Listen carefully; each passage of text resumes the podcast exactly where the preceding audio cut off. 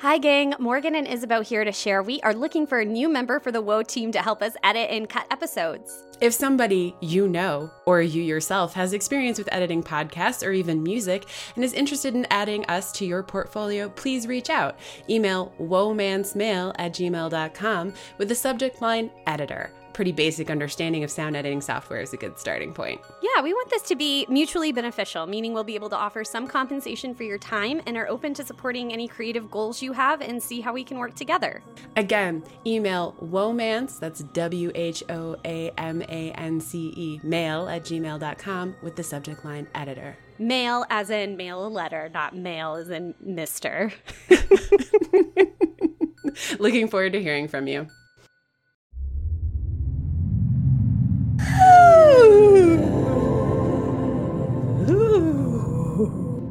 I'm Morgan. And I am Isabeau. And this is Romance, A podcast about romance novels, About cupcakes, about werewolves, about Red Riding Hoods, about siblings, about dates not going the way you planned, but then it's like better than you expected. about your really irritating younger brother who like knows that you like a guy and is like being weird about it. About fated mates. About carrying weaponry on your person. About a leather jacket being a stand in for your whole personality. But mostly it's about that first thing. Romance novels. And ourselves. This episode is we talk about Mating the Huntress by Talia Hibbert. The final selection in our October 2021 Hallow Reads. that was good. Thank you. We really went for it. We've never done this many spookies. It's like it's really cool that like we like really went for the vibe. I'm proud of us for having such totality of romance spook-a-thons. This was great. I like I highly enjoyed this. Gosh, I just love that we got to read all of our recommendations and from last year. Oh, which reminds me, I want to shout out our recommender for this particular text. Hold, please.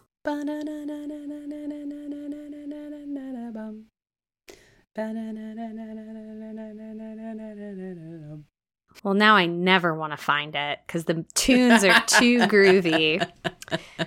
Oh, it's Joanna Patenkis again. Come on. Oh, Patinkus, you wonder. Um, she also, uh, or they, I'm not sure, also recommended A Man of Taste by Shira Glassman, which was the subject of our last episode, uh, and A Woe from Us. So we'll see. High hopes. Isabeau, do you mind if I read the back of the book to you? Morgan, I would love nothing more. This Halloween, love bites back. Hard.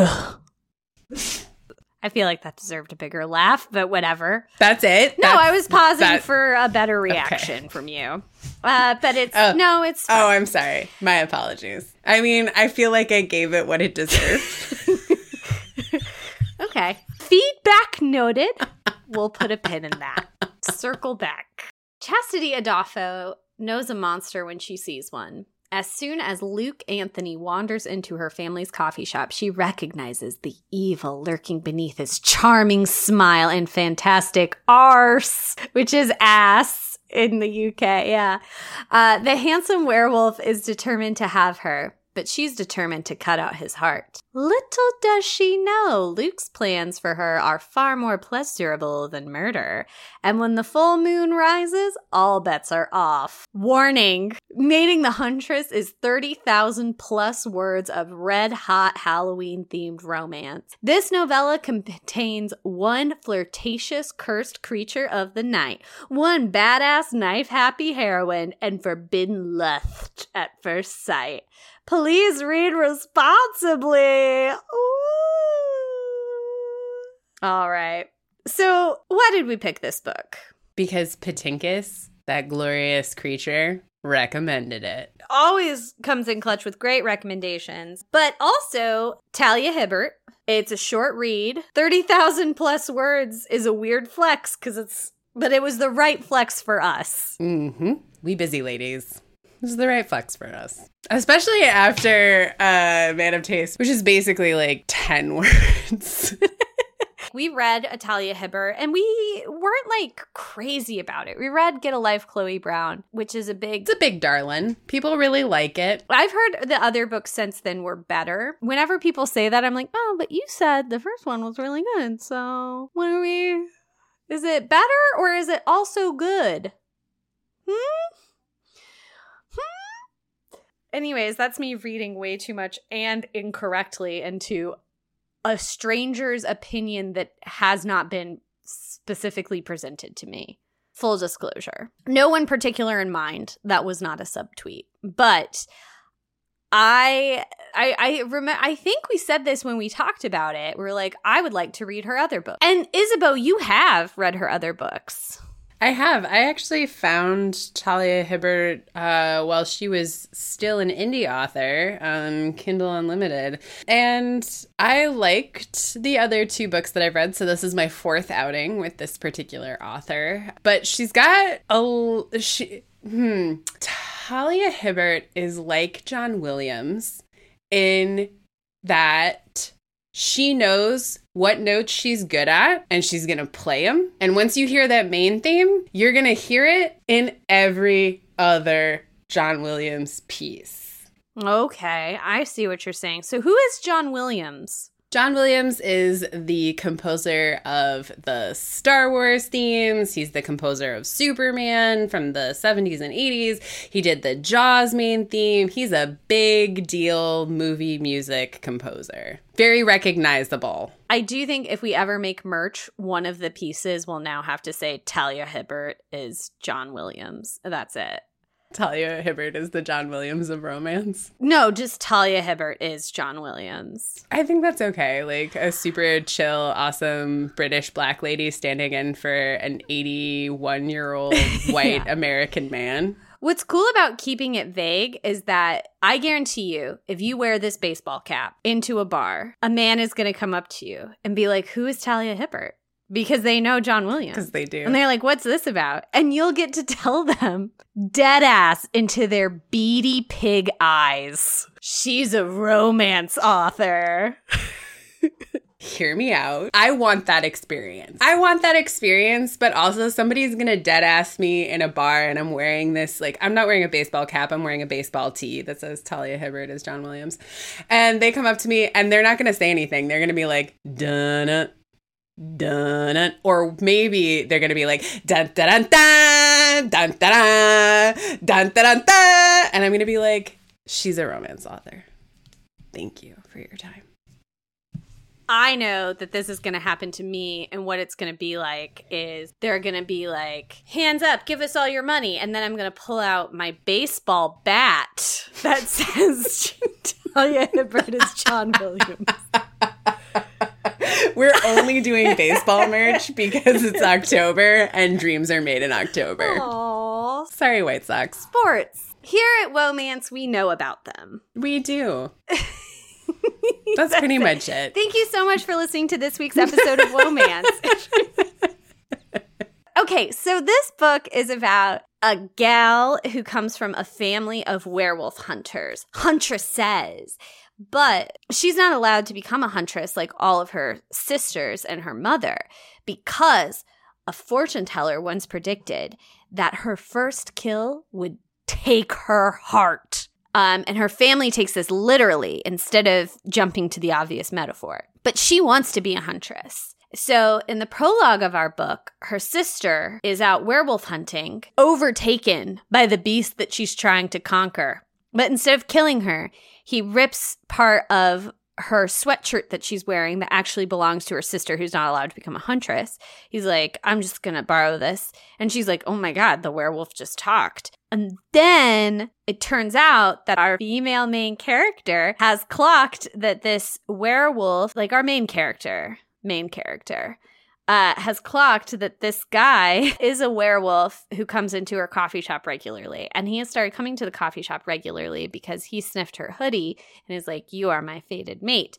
And here we are, a week away from Halloween, the seduction begins. She wants to seduce him so that she can murder him, and he wants to seduce her because they're fated mates. Yeah, and that's and that's the story basically in a nutshell.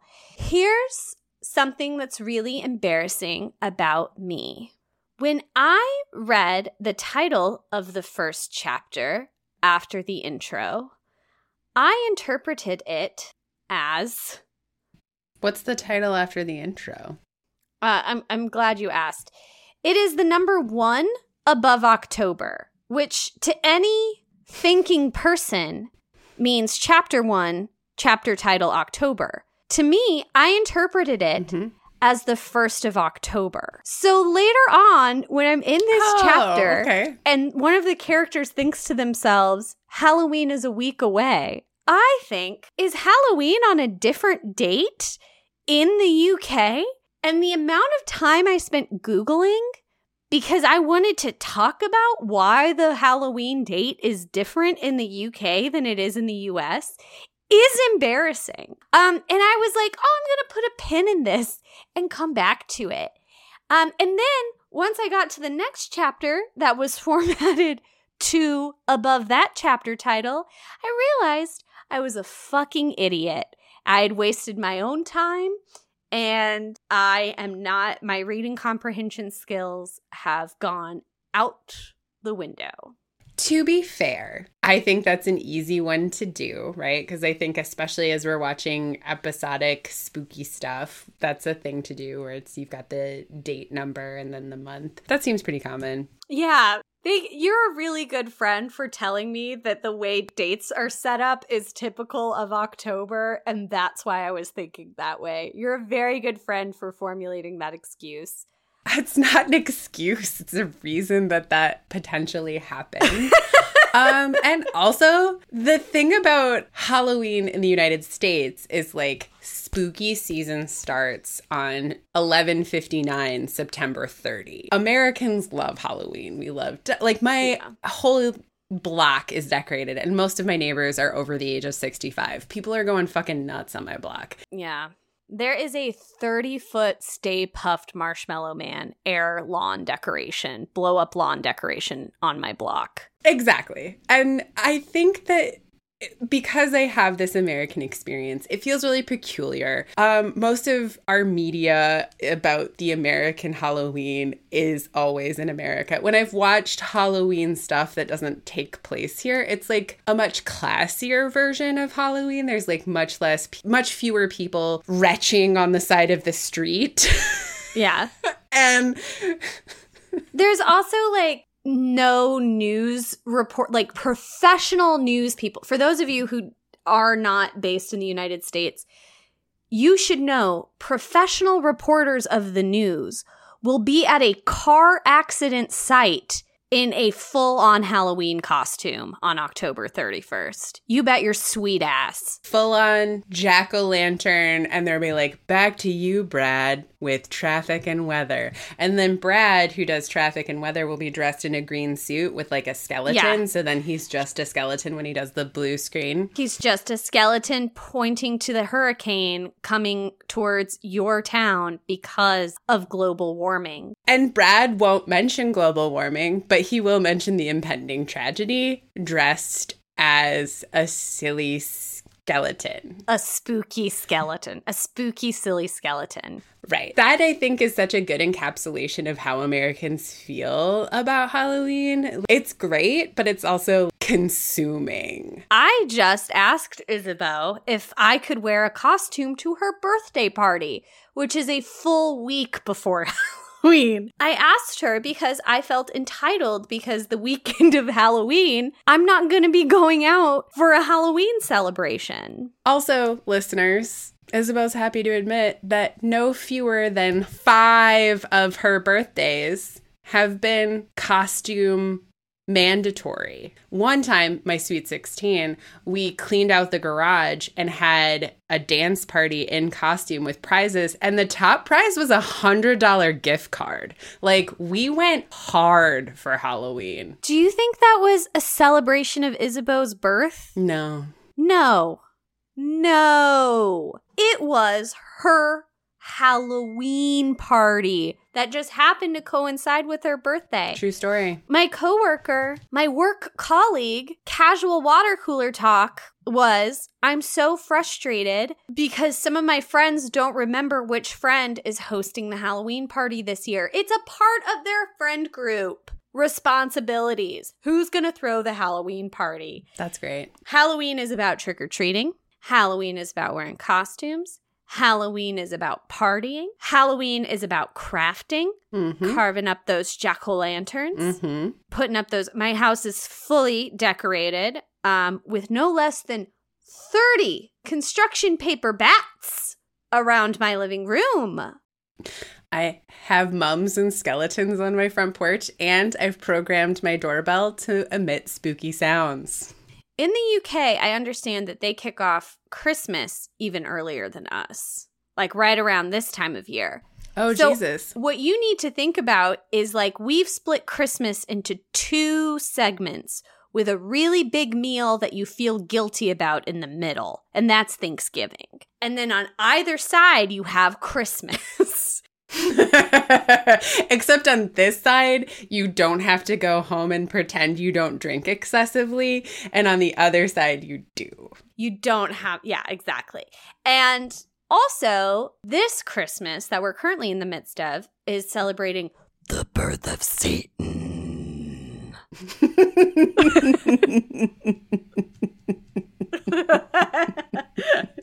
or because I don't know that that's biblically accurate. It's like when the veil between worlds gets thinner and like ghosts come out and like, you know, you can meet the huntsman and Ichabod Crane. Listen, if there is an Irish person within 30 yards of the bar where you're celebrating Halloween this year, I promise you'll get shouted at about what the holiday is all about, the reason for the season, Samhain. which is uh, carving turnips or something. Uh, So, so we find so it's interesting. All of this to say, it's interesting that we are reading a Halloween book set in jolly old England. Do you know what I think this is? Wildly speculating here about Talia Hibbert and British people in general. Oh my god. I think they're really jealous of how much joy we take in Halloween. And they're like, we're already putting up like the holly and the ivy, which is like stayed. And like those fucking colonials cross the Atlantic. You know what they're doing? Drunken debauchery with crafts. You know what I wish I was doing? Drunken debauchery with crafts. Glow in the dark vampire teeth. That's all I'm saying. It's I, it feels a little like jealousy that you would set a Halloween story in England because like what are you doing? It's like how you can always tell when fan fiction is written by someone from the United Kingdom because they talk about the red solo cups incessantly. And in America it's like, yeah, the party cup. Why would you even mention the cup? We already know what is there. That is the cup that you bring to the party. The- it might not even. It could be blue. Sure. They they form the same function, right? Because like it measures out the alcohol. Have you seen how expensive those cups are across the pond? Honestly, I haven't. It's like fifteen dollars a sleeve. Yeah, Even at like Tesco's? I don't know. I haven't been in a Tesco's, but yeah, I definitely. I kind of got red solo cup vibes from some of this. I'm glad we're agreed on that. No more needs to be. said. Halloween in the UK, as you said earlier, who cares? so there's very specific Halloween references. She wears a costume at one point um, for her job, and he has carved pumpkins elaborately and artistically. And they're meeting up to watch scary movies, which are all very Halloweeny things. It does not capture the pervasiveness of the holiday, although it has these big set pieces. And I think that's what we're talking about. We've got these big set pieces that are like Halloween. But even if you watch the movie Halloween, I, I think that captures the pervasiveness where it's like, it's water. Like, we don't really need to point it out. Like, of course, we'll carve pumpkins. Of course, we'll watch the scary movie. We celebrate Halloween in this Bacchanalian fashion here in the States for a lot of reasons, but like spooky stuff is always happening across the pond. The sun sets at 3:30 in October and like basically doesn't rise again until April. You think it's too scary because it gets too dark too early for them to enjoy Halloween spookies? I just think they've got like other stuff going on. You know, it's like the misty moors, like fog rolling in, like spirits rolling in. It's like that that's like a Tuesday. You know what I mean? It's like You think they got others? We've got fog rolling in on a Sure. Tuesday. I just got back from rural Michigan. You want to talk about being spooky scaried? Sure, or like Nantucket, like that's fog all the time. I'm just like, as a Midwesterner, and like, might I say that I think we've perfected the Halloween? Uh, I don't know.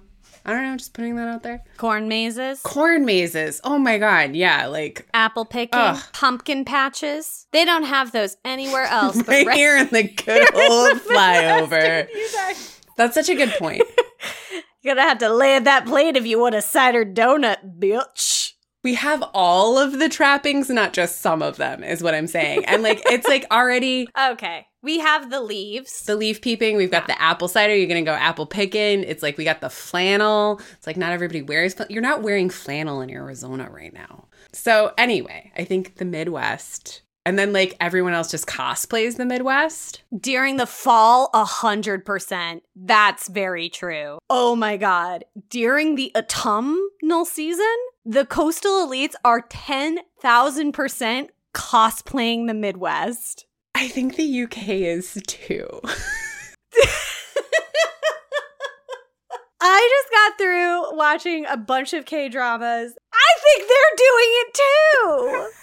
I think everyone just for the month of October is cosplaying the Midwest. They're all putting on their Carhartt toboggans. And like everybody wants to go like apple picking and be in fields and go like leaf peeking. and just be like so normcore. Mm, exactly. Which is like adjacent Venn diagram to cottage core. Put a fucking pumpkin on it and then it's Halloween. God damn it, it's so true. I'm just picturing them in all their boring ass outfits during the fall. Everyone's wearing buffalo plaid and like not dark wash jeans and night le- not light wash jeans, but like regular denim jeans. Everybody's drinking out of a thermos. Christian Girl Autumn. Yeah, a 100%. And that's a little bit of the vibe, a lot of bit of the vibe of this particular text. I know. She talks about how his cabin is like out in the middle of nowhere. And I was like, really intrigued by that because I was like, I didn't know that they really had cabins out in the middle of nowhere. I mean, it wasn't really like she could walk there. So, like, From the town. not really right what's that saying like uh in your in america a hundred years is old and in europe a hundred miles is far I mean, making his cabin isolated is important because he's a werewolf. He's a good boy. He's a good boy werewolf. Or is he? We'll talk about it. I've got to say, I enjoyed it because it seemed like there was like a real. This writer wasn't bringing their specific personal references to Halloween Mhm. they were bringing kind of large, broad strokes Halloween traditions to Halloween, right? And I think a lot of times when you're writing about something that you're overly familiar with, like it tends to be local jokes get local laughs. And none of that happened here. So let's talk about the more important. Let's talk about Luke, our werewolf. Luke, our werewolf, is an only child raised by a very strong mother who is also a werewolf. The yeah, the alpha.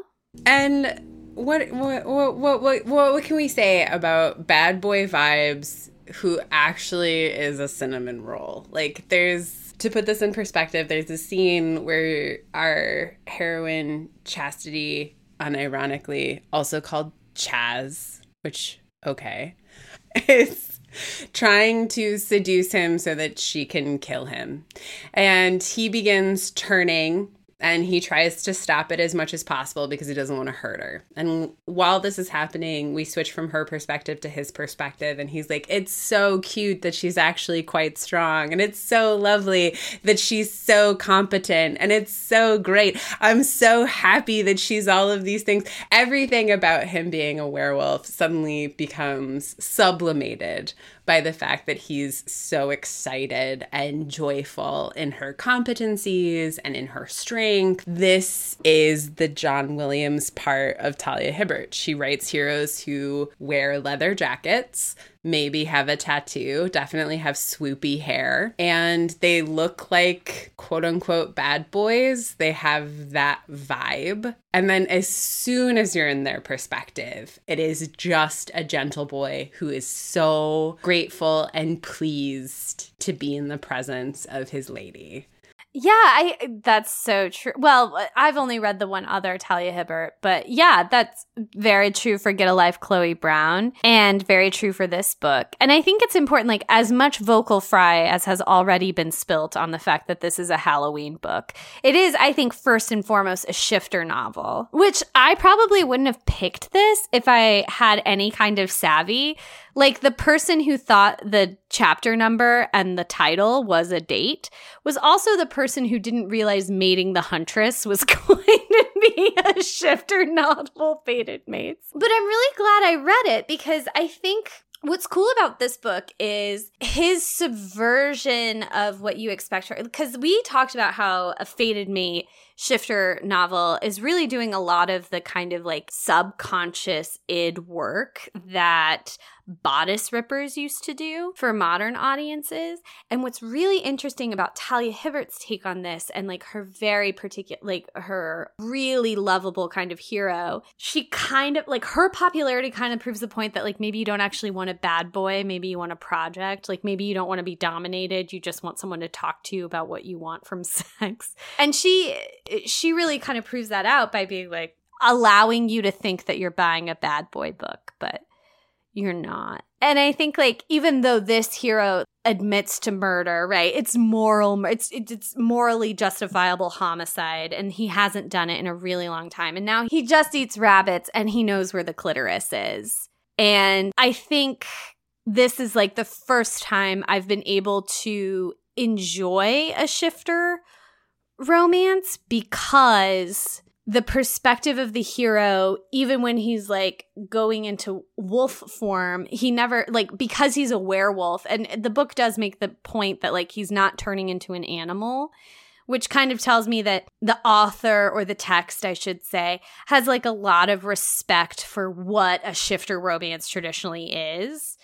Mm-hmm. And is like, setting up a parameter like that's not this but that allows it to be something else. The fact that he's like part man part wolf allows the text with its respect to shifters to have someone who maintains their human perspective during their transformation. And that's also part of his morality where it's like not just that he maintains but like talia hibbert does this really great job where he's like oh are you talking about rabid werewolves, werewolves who don't maintain in the change, or are you talking about werewolves who do maintain in the change, are generally lonesome creatures and mate for life? And like you would have never found them because they would never draw attention to themselves. Right, because they're not doing that. They're not committing murders. They're thinking very logically about how they're going to feed themselves. They're very much like the Cullens of Twilight vegetarians.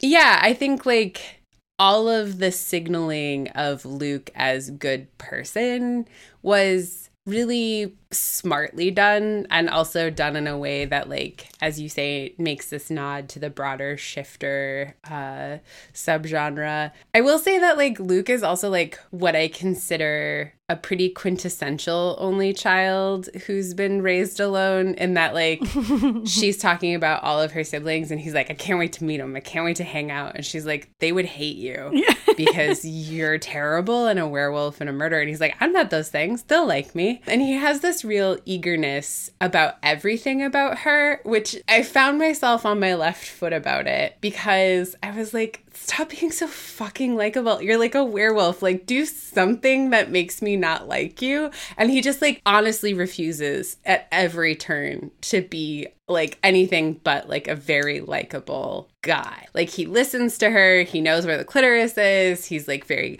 he's listening to yeah. her verbal and nonverbal consent and like she does this thing where they're like uh baking cupcakes at one point and she tosses half the batter over him and then there's going to be a scene where he does the same and she screams screams not the hair not the hair and our heroine chastity is black woman and so that has this kind of valence and he takes in that information as an ambiguous but kind of coded white dude and then like just throws it on her tits and then he's mm. gonna hmm. lick that off later and i was like this feels like he's fantastically good mm.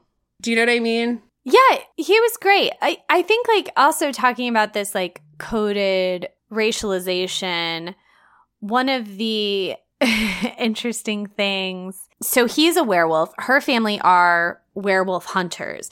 But unfortunately, their previous matriarch passed away before being able to pass on all of the oral tradition of werewolf hunting. And so they have a lot of gaps in their knowledge about werewolves, and they've just been doing their best. And the fact that this particular werewolf, Luke, did not kill her sister, but only took a patch of her sweatshirt and hasn't like killed anyone since is very like disruptive to their whatever world building they've done. And one of the things that are that Chaz notices immediately upon entering Luke's home is this elab- or elaborately carved pumpkins and he says, "Oh, I did that." And she's disbelieving and shocked at first. And then he like shows her his carvings and that he's a professional full time artist. That's how he makes his bacon. Then he gives her like a small walnut with like an elaborate carving in it. And she takes it back to her family and she says, Look, like this is proof that he has a soul. He has created art. And her family is like thrown into confusion. And uh, yeah, and I think, I think werewolves in particular, particular tend to be, and it's I wrote my uh, master's thesis on fan fiction, and I spent a lot of time with uh, Lupin fan fiction and how um, people are having conversations about race through these like coded interpretations of characters and stuff. And I talked about Lupin. Lupin from Harry Potter. Yes, Lupin, the the the teacher who is a Padfoot, uh, who becomes a wolf. Right, he is a werewolf. Um, and fan fiction around him seems to be like a place where people do some racial reckoning and like definitely racialize werewolves, perhaps even more so than the author did themselves. That's really interesting that a creature that goes through a transformation, clockable physical difference, which we now associate with race, right? Which we've built a lot of meaning into and makes race the potent ideology that it is today. But I think it's interesting that it, it's a creature that transforms, even though it's a creature that transforms, our heroine is able to identify him as a werewolf in his human state. And all of her family is as well, even if like outsiders aren't able to. And like I think there's a lot of that like subtle work happening and like not so subtle work in the conversations around like if a culture creates art, what does that say about their their value?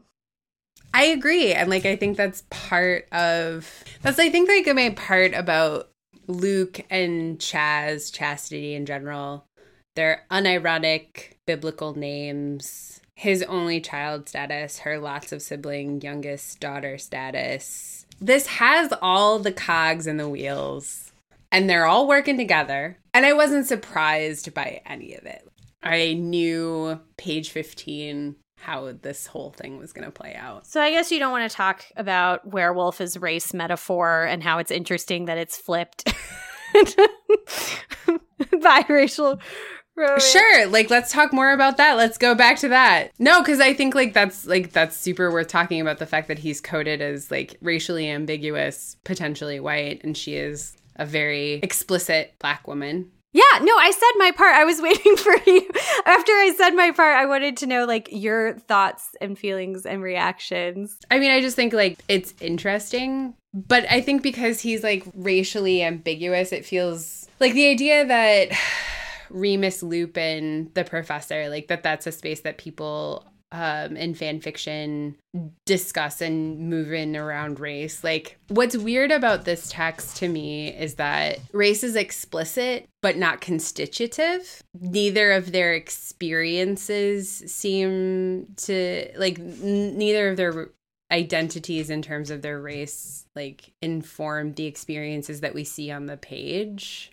And so, other than her comment about like not the hair and like my understanding of that and like the fact that, that that's like a card show of him being a conscious and thoughtful person. It's an interracial romance, like that's the subtitle. And Katrina Jackson actually said this thing recently where she's like, all y'all are using blue aliens and you're just talking about white people. And that's a bummer. And I, someone also made the comment to that in terms of the Twitter thread where it's like, BT dub, it's also shifters, where it's like, this is a way to talk about whiteness differently. White people, we tend to talk about race through these like ciphers werewolves because we're not really equipped and like equipped or prepared to have regular conversations about race. And so i think like eh, myself as a white person i'm especially primed to be like race metaphor. And then i'm like why am i reading a race metaphor in a book that is like has racial difference in it but i'm still like reading into the fact that this werewolf is able to carve things and that's shocking to her family as like oh this is actually talking about race. And like I, I think that's it like it could be intentional right? It could be like here's a way of like accessing racial difference and interpretation right in a way that's not I mean, a bummer for for white readers, right? Or like a way of thinking about it. But although if like they access this, they're gonna be, you know, thinking about things anyways. So like the fact that her explicitly black family had this lack of knowledge that coded all werewolves as soulless and unintelligent. Yeah. Okay. And then like it's through like art, right? Um, that they're forced to confront yeah. like a soul rather than right no getting to know a person yeah in terms of like the metaphor i like i mean honestly like that piece of it 100% went over my head because and like this might be my failure as a reader i just really took this text as is and the fact that she was a very and like that's one of the things i think also about shifters where it's like i think it's easier for me to see the metaphor when the human counterpart is racially ambiguous and then the creature isn't because then those metaphors and allegories feel really at hand. And in this one since she was explicitly black and like that was part of the conversation i was like well this is the racialization that like we're dealing with. So like he's a very tan human. Yeah Listen, I'm going to beep beep that taking this text as it is because if we start taking these texts as they are, we are going to be out of a job. Listen, I know. I like Kensington isn't paying us to take the texts as they are, is it? Fair. Like I 100% like that wasn't that wasn't the part that I was thinking about in terms of like what's deep and what's not and like how these other things are functioning because like but I think that's also part of the problem of general romance where it's like I don't read enough explicitly black women yeah. Yes. And there's, yes. I read a lot of ambiguous, racialized women. Yeah. But that's a problem, right? Where it's like, this text is like, she's explicitly this. Like, now we're moving on. Or someone's like explicitly racialized, but they're in a completely made up fantasy world and like, and they're just like buying groceries also. Like, you know, yeah.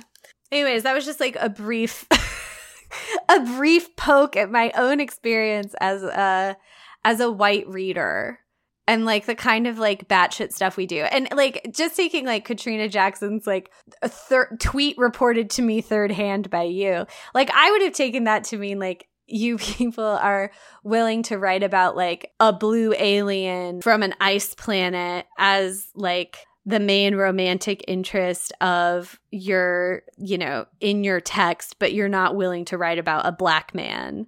Correct. Right? Because you can't be a diverse author if you're writing about about, about a blue aliens if you're still treating their blueness as like a kind of whiteness. And so then like you're not diverse, like you're not even doing anything interesting here with like xeno differences.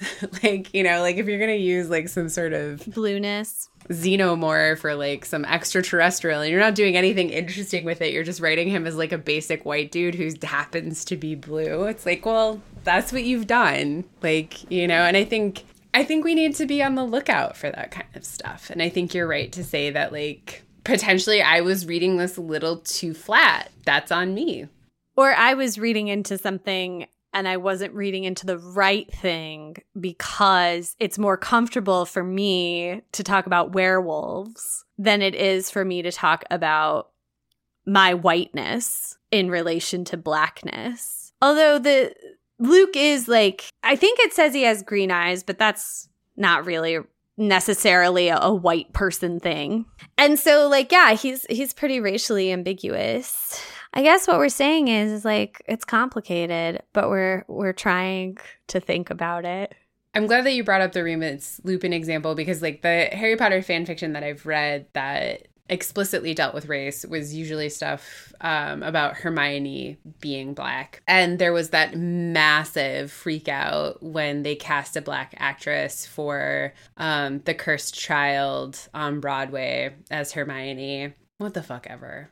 She was brilliant. It was good casting. It's also all made up, you know, like yeah. But I mean, like, I think people who were writing, like, there was just so much that was explicitly, like, racialization, like, specific, like, they added in, like, regulations around werewolf culture that didn't exist canonically and like assumptions and took his like human form as somehow indicative of his like werewolf status and assigned a lot of like meaning to physical traits that wasn't inherent and was actually, you know, acculturated and perpetuated.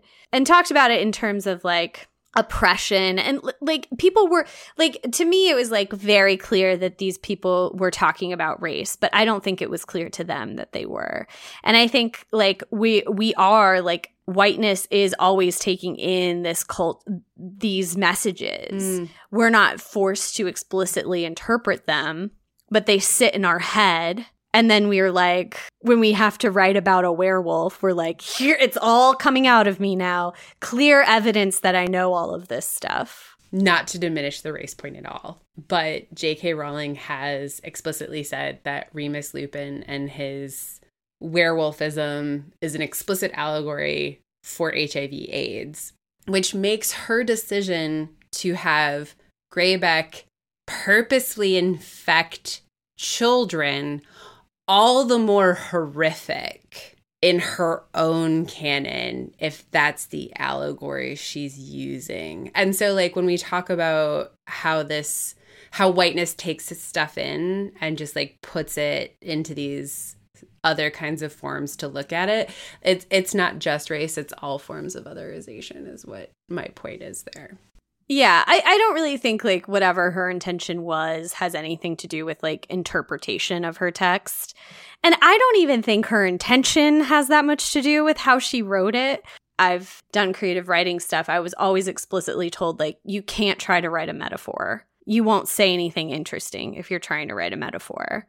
And also like what is stigmatizing like if that's her if that's her interpretation of HIV AIDS and like the idea that people are like weaponizing it against children and that I mean like cheese cheese and cheese and rice. Unsurprisingly. So our hero Luke in spite of the fact that he like has murdered bad people and he says only bad people when he was very young. And in spite of the fact that he is a werewolf, I think he is very much like you said a cinnamon roll and I I think one of the most cinnamon rolly, and I'm sorry if this is a prejudice, one of the most cinnamon rolly things about him is that he is a mega virgin. He has never even had an erection until he meets his fated mate.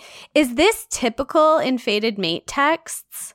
No, I think virginity isn't odds. Like I've read multiple male virgins in shifter romance. The idea that they're totally inexperienced, that they haven't even kissed other people, that they haven't had an erection. No, that is like totally novel. No erection. He has his first erection when he smells yeah. his fated mate. But I have to say, this is what I'm looking for. Like, if you asked me what the rules of fated mates were, like, I wouldn't be like, they gotta bite each other. I would be like, first ever erection cannot get hard without the smell of the fated meat. Cool. that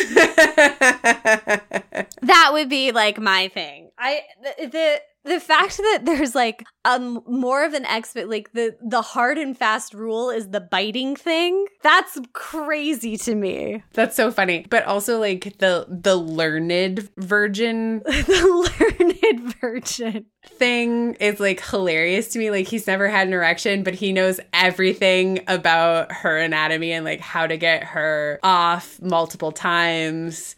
And like he's never even been able to masturbate. It's like I feel like you should know more about your own body before you are like reading the text of someone else's. I don't know about his ability to masturbate, and I didn't think about that. But I think in my mind, I would be like, well, he just never tried. And then I'm like, well, that's hmm. wild that you would like That's wild. be like, I mean, maybe he was homeschooled. I think he is. He's homeschooled. He's also coded as homeschooled. He's 100% coded. If he wasn't, I I understood him as homeschooled.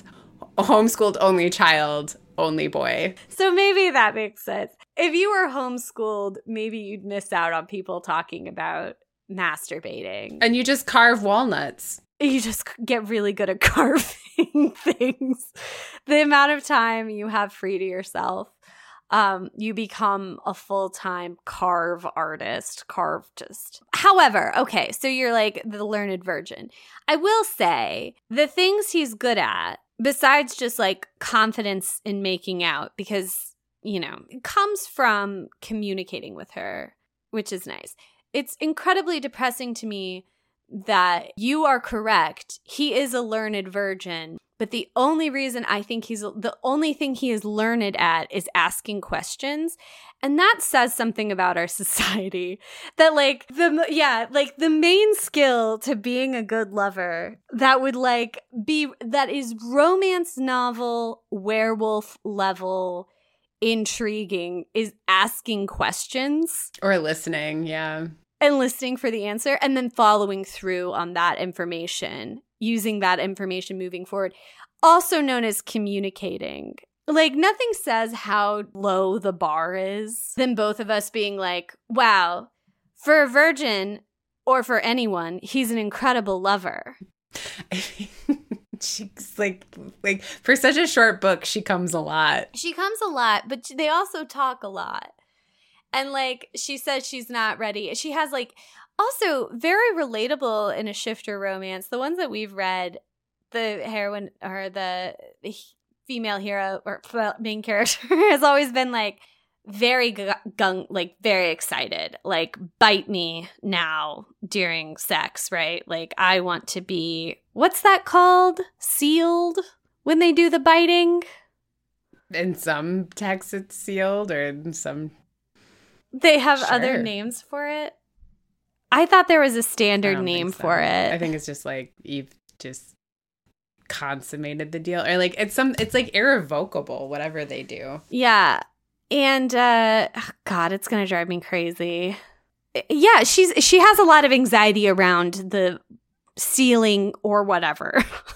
like and I think that was something that I really appreciated reading because like yeah, it's like that's a big commitment.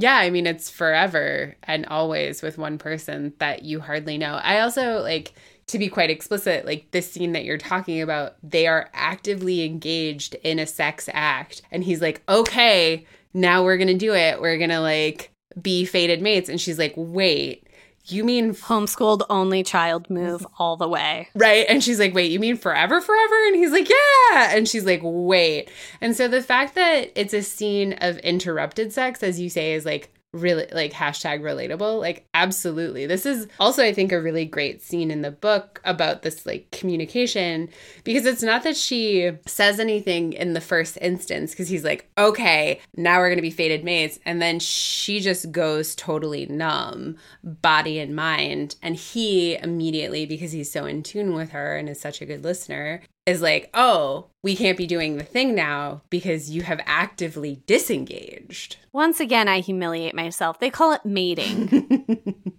Hence the title Mating the Huntress. They call it, like in the Polar Bear Santa one, they definitely call it being sealed, which is gross. Thank you so much. It's actually a really weird reference if you want to go back and listen to that episode because they actually turn into Arctic seals. And that's why it's called. I wish that was I case. wish that was the case. That would be so much better than the happen. polar bear. Although, like, it's a great episode. Arctic seal shifter m- romance. and so, like, the idea that this book is doing what it does well which is talk about really relatable scenes between consenting adults and like what it means to withdraw consent and like what it means to withdraw active consent and to have a partner that you trust even a mortal enemy. Or not even like withdrawing consent but setting a boundary. Right. Do you want to talk we're talking about sexy stuff. Do you want to talk about s- sexiest part? I do want to talk about my sexiest part. Go. Talk about it close of shop alley right next to parents owned shop. Here we go. And he shows up and she shows up. They're in this alley between buildings. And he's like, I'll give you an answer for every kiss. And she's like, Nope. And then they have this flirtatious battle of wits. And then he's not just kissing her, for the answers. Suddenly his hands are down her pants and they're in an alley and he's like licking her neck and, you know, they're going full tilt. He delivers an amazing orgasm to said lady and she's super into it and she's like, You are dangerous. And he's very mischievous. Like, this is the version of Bad Boy who's like, This is the like one arm up next to your head bad boy. right. The guy who like the lean. Right. You can get away if you want to, but you don't want to. You know, yeah. like you uh, like me because I'm a scoundrel. Like Han Solo version of the bad boy.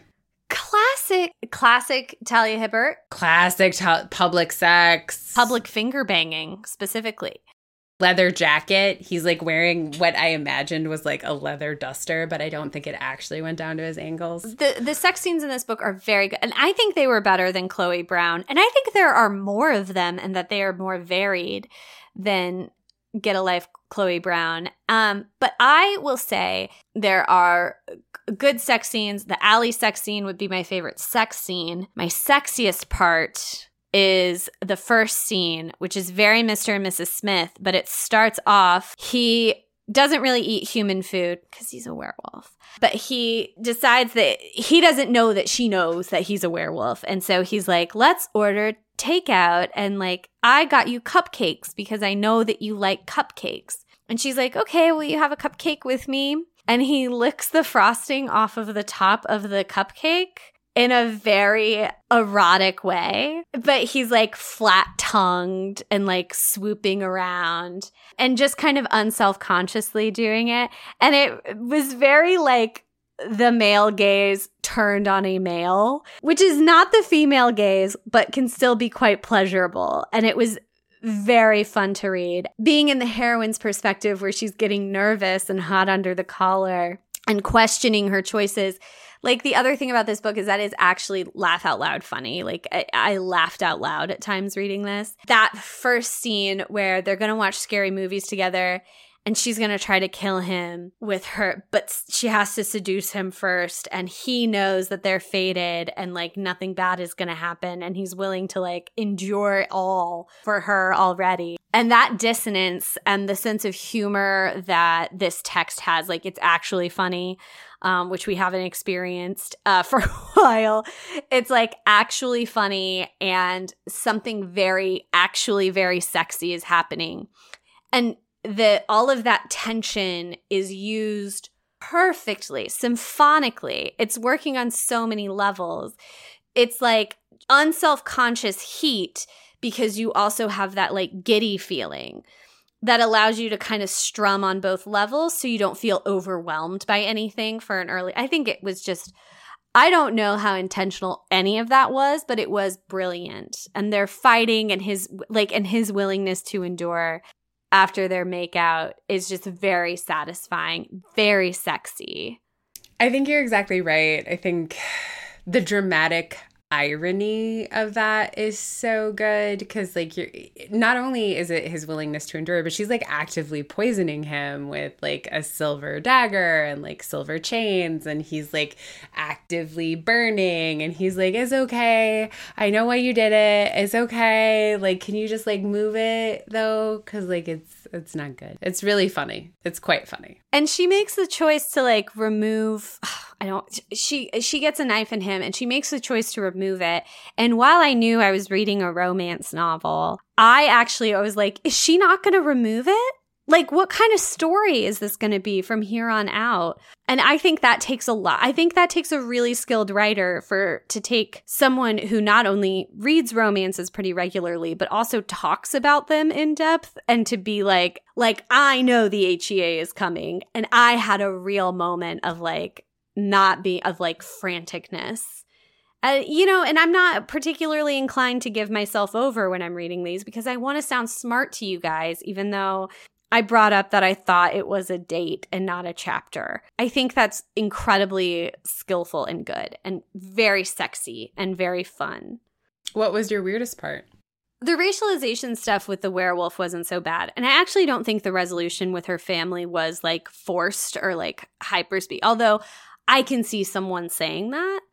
You know, there is something kind of like leave it to Beaver about them being like, well, we've met one good one. So now all of our thoughts and theories have changed. But it was still nice to read and it still felt good in the book. I think my weirdest part, the part that did not feel good was the mating. Like they actually like as much as I know, like, I'm getting a happily ever after, I still feel kind of like, well, it started off as like, even though he's a werewolf, whatever, it started off as like different than any other shifter, you know, I'd encountered and like what I was anticipating for a shifter and what a shifter you know, who Luke was and how he was was so different than what I expect, right? Which is usually like like a barbed wire around your bicep tattoo kind of guy, chiseled facial hair, motherfucker, you know. He wasn't like that. And and a lot of my expectations were flouted. But then they still had to bite each other while they were having sex.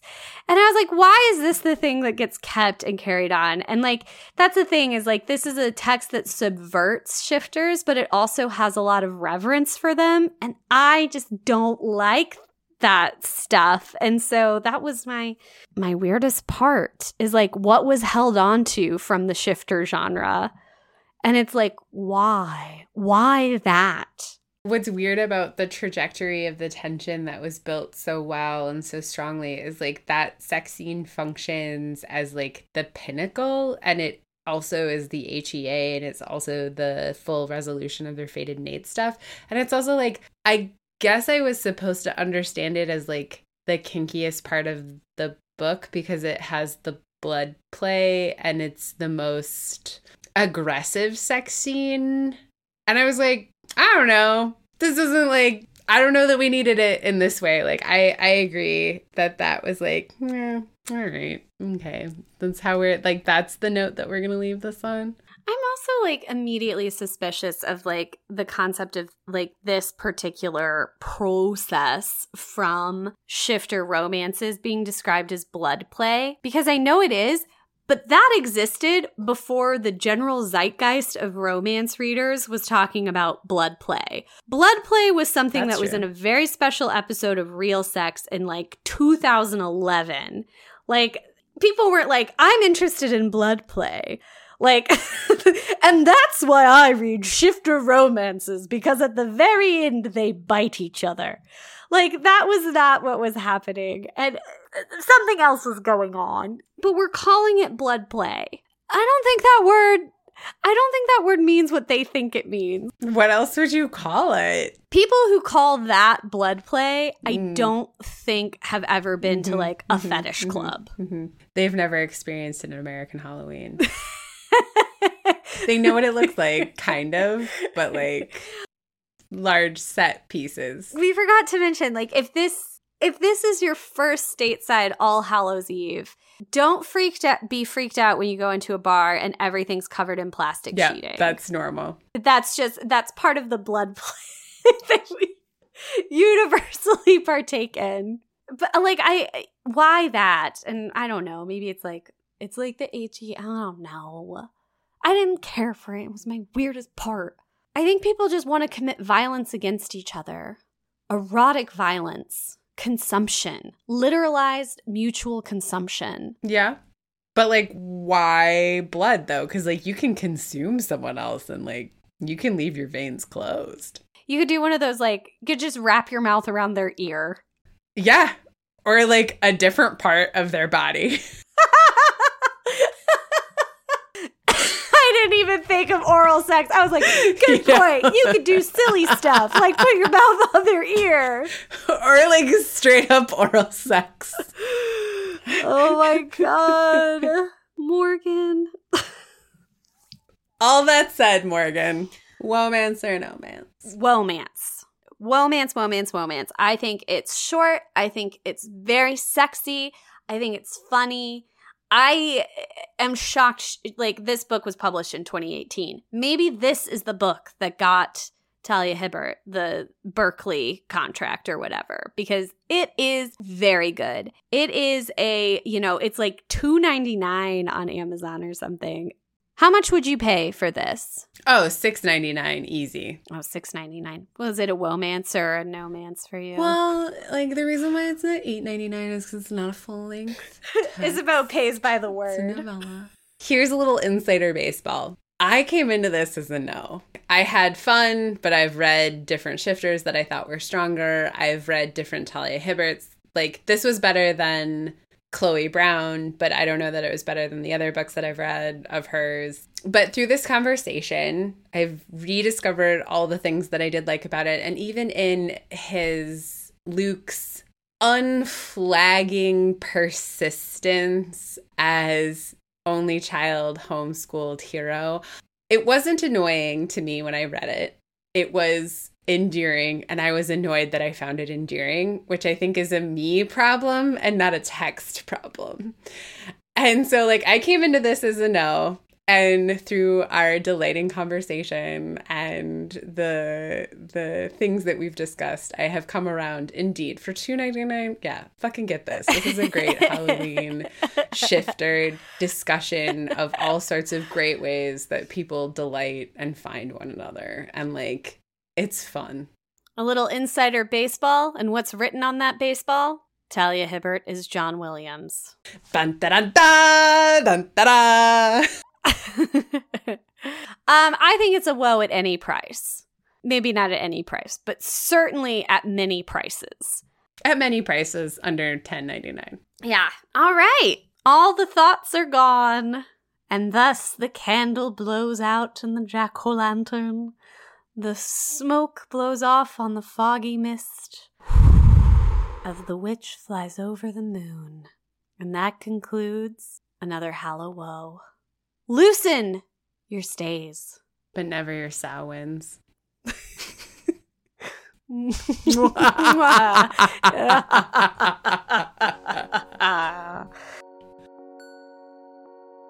Holy guacamole, everyone! Thanks for listening to another episode of Whoamance. Whoamance is hosted, produced, and edited by my friend Morgan. And by my friend Isabeau. Our logo artwork is by another friend, Mary Reischmann. You can find her on Instagram at m.reischmann, spelled R E I S C H M A N N. Original music by Nick Gravlin. And our web mistress is Jane Bonsack. They're the best. You're also the best. We so appreciate your support by listening. Please consider taking this to the next level by following, rating, and reviewing. We read every single review, or even check us out on Patreon. If you'd like more woe in your life, you can connect with us on Instagram at whoamance and on Twitter where we are at mans underscore woe. Or you can find more episodes and content at whoamancepodcast.com. If you have an idea or just want to reach out, please email whoamancemail at gmail.com. We'd love to hear from you.